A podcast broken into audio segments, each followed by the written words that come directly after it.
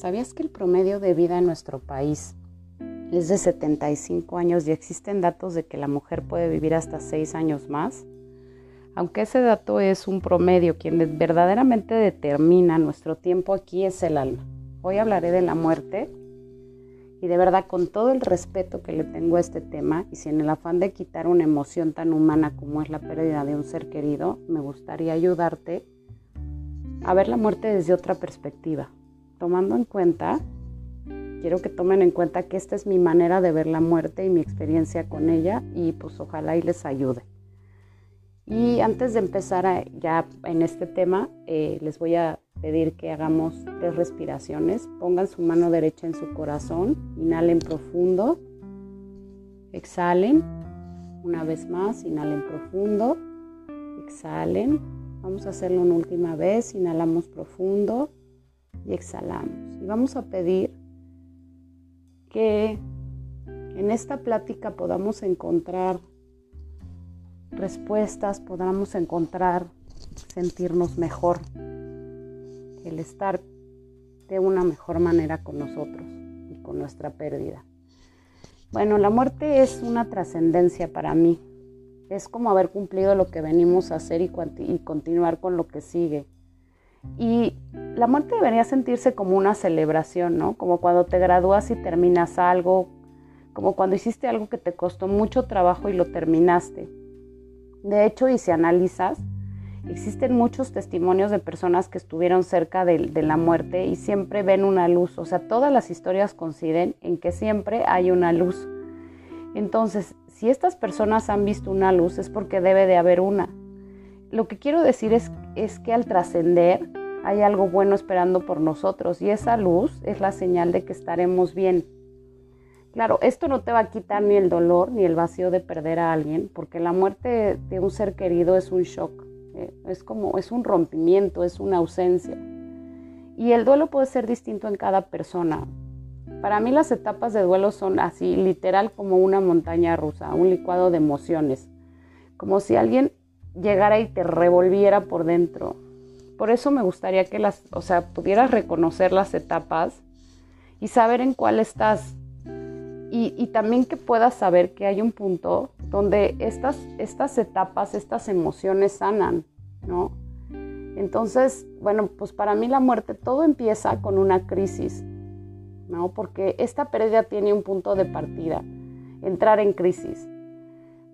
Eh, cuando tú pierdes a alguien, todo se mueve, todo el mundo cambia. En ese momento, en ese segundo, en ese instante, es como si movieran toda tu vida, la pusieran de cabeza. Después de la etapa de crisis, que son como los primeros días de la pérdida, o sea, cuando recibes la noticia, la siguiente etapa es la negación, ¿no? O sea, esta era mi favorita, debo de decir, y en algunos momentos la sigue siendo. Es como, como decir, como es una broma, o sea, estoy soñando, esto no es real, no está pasando, no es cierto que mi vida esté cambiando así, ¿no? Después de esta etapa, tenemos la etapa del enojo.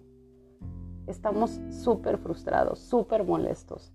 Estás enojado con Dios, estás enojado con la vida, te haces preguntas de por qué te está pasando esto, por qué perdiste a esta persona, qué hiciste mal, qué hizo mal la persona que se fue, por qué se fue, ¿no? O sea, es, es, es es, un enojo que yo llamaría más bien una frustración, ¿no? Al no poder hacer nada con él, o sea, tienes esta molestia de, de, no poder resolver, de no poder hacer nada, no lo puedes solucionar, no lo puedes cambiar, ¿no?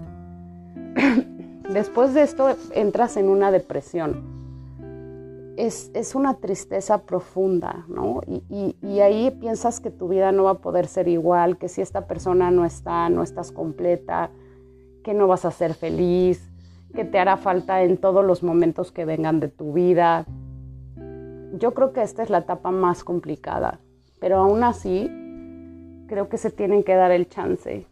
O sea, es una etapa que no te puedes brincar. Tienes que vivirla, tienes que llorar, tienes que, que ponerte triste, porque al final, acuérdense que la emoción es un sentimiento. La emoción no son ustedes, la emoción no te define. O sea, tú no eres tristeza, es una emoción.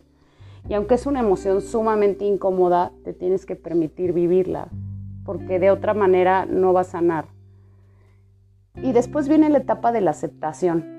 esta es la etapa más sanadora, pero la verdad es que entre la depresión y la aceptación hay como una gran distancia que te hace sentir como que no vas a llegar a aceptar, ¿no? O sea, aunque, o sea, aceptamos que esa persona se fue, al final lo terminas aceptando, sí hay una distancia muy larga entre la depresión y la aceptación, pero la aceptación también llega.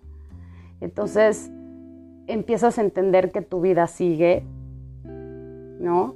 Eh, porque si algo aprendí de la muerte es que la vida no se pausa y que aunque tú quieras frenar todo y no avanzar, no hay forma de que la corriente, pues la corriente te lleva, ¿no? O sea, en la parte de aceptación también empiezas a darte cuenta que pues tal vez tienes una familia, tienes amigos, tienes hijos, tienes personas que te rodean que necesitan tenerte completo, ¿no? Entonces empiezas a aceptar que pues la otra persona no está, pero que pues tú tienes que seguir avanzando.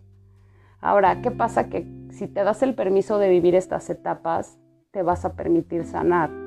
Que las etapas son distintas en cada persona. O sea, hay gente que vive, por ejemplo, pasa, no sé, de la primera etapa que es eh, la crisis a la negación o al enojo lo hace muy rápido, pero de alguna manera el saber o entender que hay etapas y que afortunadamente nada es para siempre y que, y que van a pasar, te va a ayudar mucho a que avances, ¿no?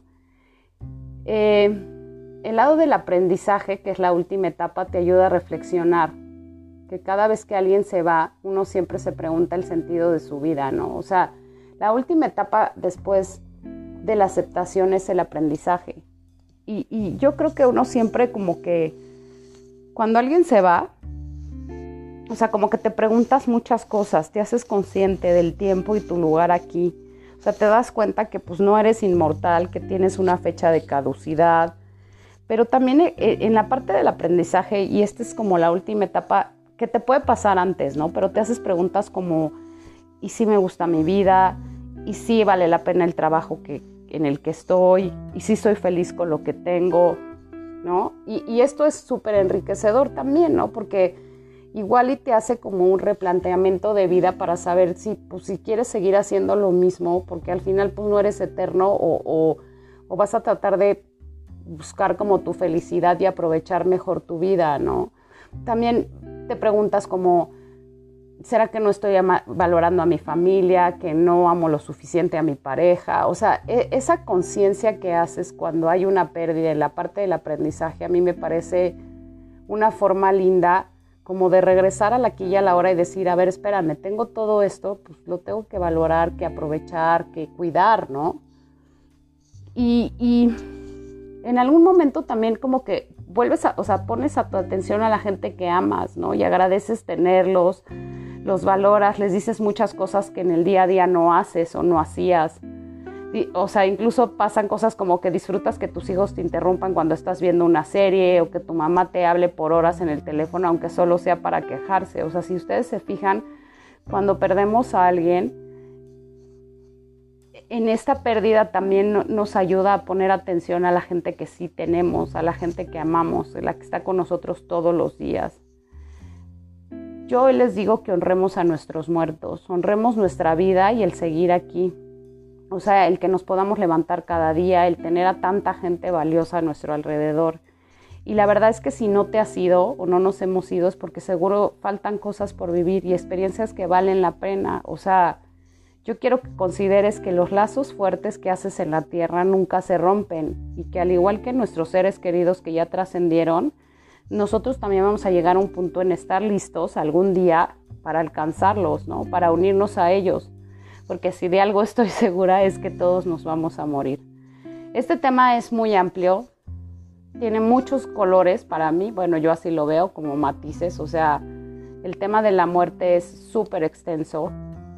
Después tal vez me gustaría hablar un poquito del miedo que tenemos a morirnos, pero bueno, este era, este podcast está enfocado en cuando pierdes a alguien, ¿no?